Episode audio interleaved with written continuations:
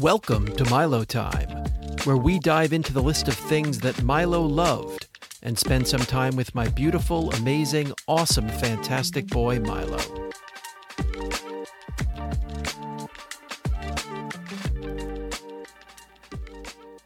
Welcome to another episode of Milo Time. Daryl Kessler along with Lisa Cohen. Hi. Back on the Upper West Side one more time, where we record from occasionally. And um, I like the change of scenery. I like the change of Yeah, scenery it's every now and then. It's good. Yeah. It's good. Yeah. Um, and once again, in the studio that doubles as Henry's bedroom with lots of interesting arcana and uh, other things that tell us all about who Henry is. Yeah. And it's uh, it's great stuff. It's Not a sports fan. Stuff. Not a sports fan, but but obviously very interesting in and very interested in uh, in many things. Yes. absolutely. So um, we were talking just before I hit the record button about um, what we've been trying to do here because we spoke about it a little bit on our last episode. That when we started doing this show, we didn't really know what we were getting into and where it might go, and that we discussed sort of creating a picture. And just before I hit record, you were talking about maybe that's something we can talk about a little bit at the beginning Yeah, of this yeah. episode. I, I, I was, I was. We talked about your uh, Milo's friends coming on and talking. You know, giving some stories about uh, events and um, any, any, any addition to the picture of Milo w- with with them. How they how how they interacted with him, how they met him, like their impressions of him. Um, things that really you couldn't possibly have been privy to at the time because you're the dad. Um, so I, it just got me thinking. Like it's there's some things on there that as a parent you would make you worry, or you know right. maybe the grandparents don't like hearing it so much, but um, you know it, it. It's true that I think we're coming to this idea that like we really Milo was so fantastic that it's it's a little easy to slip into this like oh uh, you know can you believe he did this he did that he you know he's and which was all true however he was also a you know pain in the ass teenager sometimes Yeah. and Yeah. like he was a real person and that means warts and all and you know we you, I, I i as a listener and as a friend i feel like it's um more illustrative it tells the full picture to you know kind of know some of these things that were happening at the same time he wasn't all you know Right. genius mathematician and uh, you know brilliant all around lovely laid back cool right, kid Right. He was a lot of those things, but you're absolutely I mean, right. it's true. But, It is but all true, but it's- can be a but pain in the neck sometimes and sarcastic, and um, that's exactly right. And what I'm hoping to do is fill out a, a full picture here, um, because that's what we're trying to do here. And and when we when we talked about storytelling, what I don't want this to be ultimately is story in the sense of simply telling things the way that I want people to hear them. I want it to be as honest as possible. And I've been trying to do that.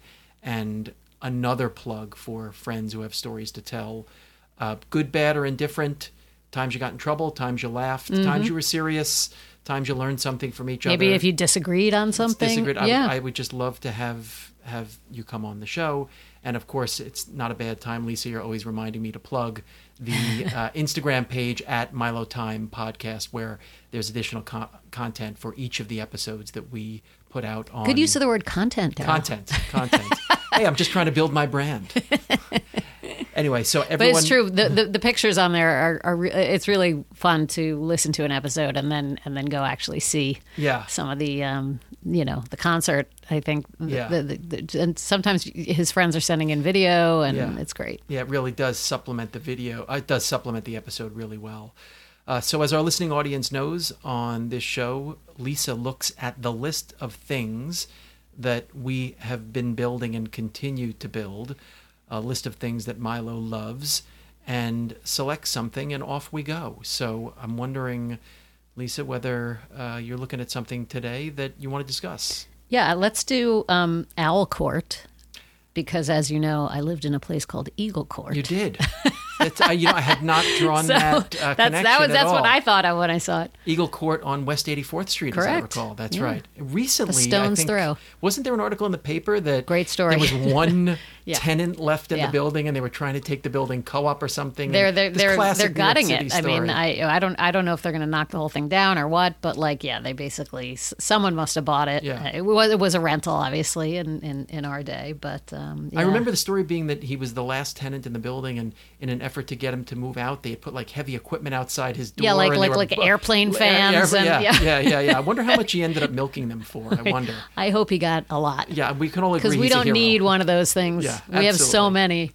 So Owl Court, uh, unlike Eagle Court, which was on the Upper West Side of Manhattan, is in the Poconos. Owl Court is a court, a street on which our very dear friends, the Muchnicks, owned a home in the Poconos, and the Muchnicks are uh, comprised of Lydia Morris, Jeff Muchnick, uh, who are husband and wife, and their two boys, Alex and Ben. Alex uh, is and always has been one of Max's best friends, and Ben, their younger son, is and always has been one of Milo's best friends. Uh, Milo and Ben went to preschool, elementary school, and high school together, but not middle school.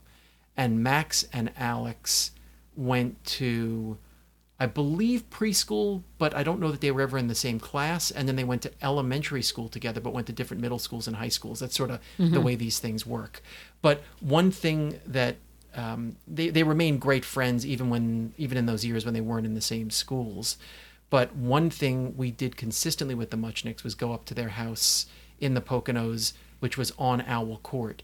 And that's on the list of things Milo loved because Milo loved being at that house and all the amazing stuff and fun stuff that we did, no matter what season we were there. So this house was part of a homeowners association, and it included skiing passes to a very small local mountain called Ski Big Bear.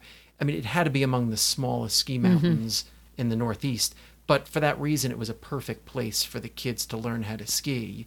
And we'll come back and talk a little bit about that. And then in the summer, uh, they had access to sort of a clubhouse. The the building that was sort of the snack area where you'd go when you were skiing in the summer was converted into sort of like a bar mm-hmm. and an area to hang out indoors in the summer. And then it had a pool and basketball courts and tennis courts. Nice. so it was it really a great year-round place and a place that we four spent a ton of time with all four of the Muchnicks and we went there so many times that I can think of many times when it was less than all eight of us, but we just went up there. Two two adults in our family. uh, I'm sorry, an adult in our family and a kid, and one adult in their family and a kid, or some other combination and permutation. And we probably skied with the Muchnicks at that ski Big Bear Mountain um, 25 times, and it really is where the boys learned how to ski. It was actually their second time skiing. I remember the first time the boys ever skied, we went up to Vermont to like one of these giant Yeah, mountains yeah, up in yeah. Vermont. Yeah. And I don't remember a lot about it. Max was probably six. Milo was probably about four. What I remember That's about it very well, it was a lot. And we were going to put them in ski school, and I do remember. I mean, you know these. Your, your kids Yeah, yeah, ski also. yeah. When they're so young, it's like everyone in the ski lodge is like everyone's angry, everyone's pissed off, kids are upset, parents so are sweating and Yeah, angry. yeah, yeah, and I yeah. remember so well that we rented skis. We got them signed up for ski school. Milo had a full ski outfit on. We got him on his skis. We got him to ski school, and he looks at me and he said, "I have to go to the bathroom." Oh, like, the worst. Are you kidding me? Are you kidding me, brother? Come Every on, time. every time. And it, of course, it took like an hour, Yeah, and then we got him yeah. out to ski school. And I don't even count that really as the first time skiing because. By the time he finished up in the bathroom, Yeah, we got yeah, back out there. yeah. Like the three-hour lesson was like Time half for the done. lodge, There were like 80 kids in a class. God. So they really learned how to ski at Ski Big Bear with the Muchnicks. I remember many times skiing there, and I think I told this on the Jiminy Peak episode, where people would gradually finish up their skiing for the day, and Milo would always want to continue skiing as long as right, skiing was right. available. He'd want to stay out there, Right. and there were many nights when he and I would come in after everyone had already returned home, and some of those evenings skiing with him are just extremely memorable. Uh, but the Muchnicks were just such great hosts, and this setup was so wonderful that you really could go as a group or in pairs and ski together or apart. And the mountain was small enough that even if you weren't skiing with somebody, you would see people Right. repeatedly as you would be on the mountain. So it was such a lovely place to be.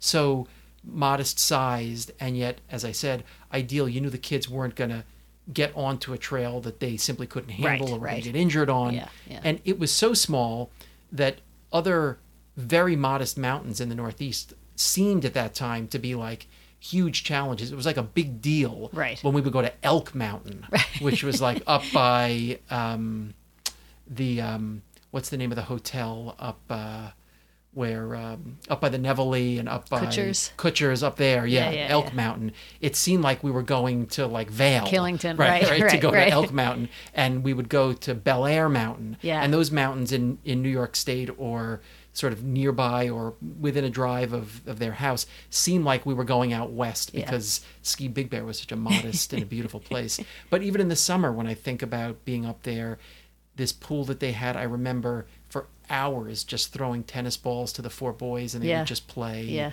You know, who can catch it, you know, just tackling each other in the pool for hours on end. I remember the boys playing basketball there. Um, I remember vividly, and this they did for years, the Muchnicks in the basement of that house put a ping pong table, a, a knock, I'm, I'm sorry, an air hockey table, and they had like a little Playskool basketball net. Oh, and the the boys best. would just play two on two basketball with rules that they came up with where they were very physical with each other, but they knew each other well enough that I don't remember anyone yeah. ever really getting hurt. I remember they made an obstacle course down there where they'd have to like take the basketball, dive over a couch, crawl on your stomach, you know, bounce a ball off a wall, throw it off the ceiling, and I would be down there like sort of timing it, or they would time Yeah, it yeah, themselves, and all those really fun times we had there. Um, really just amazing, really just amazing, and of course, we would cook great food, and um, you know, we'd have dinner after a day of skiing or a day at the pool.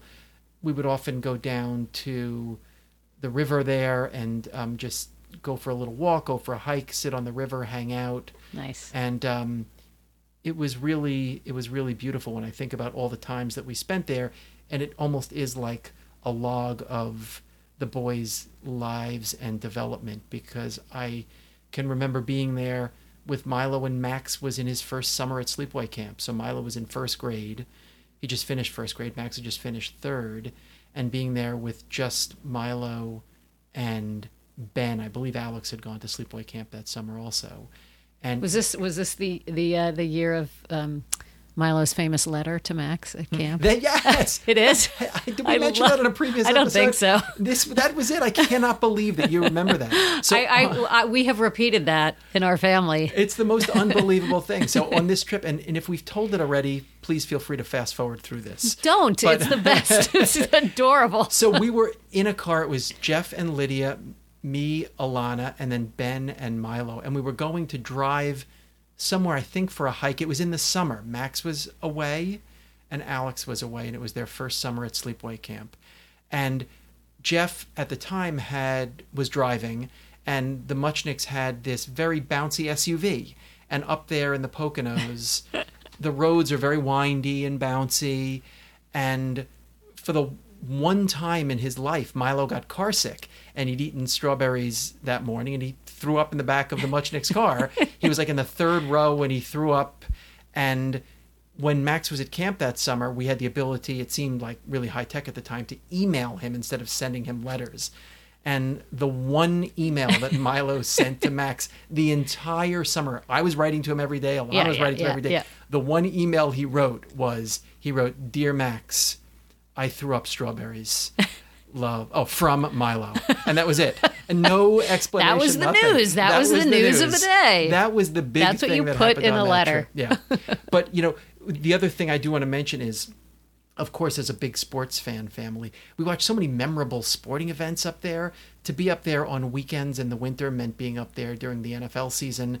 To be up there in January meant being there during the NFL playoffs. Yeah. And like two of the most famous football games of the boys' life of lives we saw up there. We saw the Minneapolis Miracle when the Minnesota Vikings beat the New Orleans Saints with a last second heave in the playoffs. It was just incredible. We were at a restaurant, I think we were at Baker's Tap. Um, yeah, I think that's where we were. And the entire bar restaurant, there were only about 20 people in there, went crazy. The TVs were on. we saw a famous game between, I think it was the Packers and the Seahawks when a guy by the name of Brandon Bostick on Green Bay fumbled an onside kick late in the game, which allowed Russell Wilson and the Seahawks to to come back in a playoff game late and to knock the Packers and Aaron Rodgers, new Jets quarterback, uh, out of the playoffs. Um, and you know, just so many, so many great memories. Not only outdoors skiing at the pool, eating, hanging out. Watched a great Islanders game there. Saw them beat the, Phil- the the Philadelphia Flyers in a game seven in the playoffs. It's all coming back to me now. And then, of course, as the boys got older, it was fun to have them, as they often did, make fun of us. The kids would go in the basement, they would do their thing. Jeff, Lydia, Alana, and I would hang out upstairs. We would put that, you know, the video music channels like adult contemporary, Oh, yeah. you know that, and the kids would make fun of us Yes. for that all the time. As they- know, as they should. listening to our adult contemporary music, and um, it was just great to be with great friends. And the Muchnicks were always awesome hosts, and um, this episode is uh, just a shout out to them and what great friends they always have been, and uh, how much fun it uh, was and continues to be to to spend time with them. And there's Nice. Just uh, memories everywhere, and it, it it's sort of heartbreaking. And I understand it. The Muchnicks recently sold that house and moved to a new place in a new neighborhood, and it was really touching to have Lydia and Jeff explain to us that they didn't move because of this tragedy with Milo, but um, it was difficult for them to be in that house without you know without with knowing that Milo wasn't going to be back in that house again. He really was in every corner and certainly you know Ben's bedroom with those bunk beds and Milo and Ben sleeping in there and um, just anyway memories throughout it and um, I'm just so grateful to have those memories. Very special. Well, that's it for this episode of Milo Time. Uh, thank you for joining us, and I hope you'll join us again next time when we one more time look at the list of the things that Milo loved.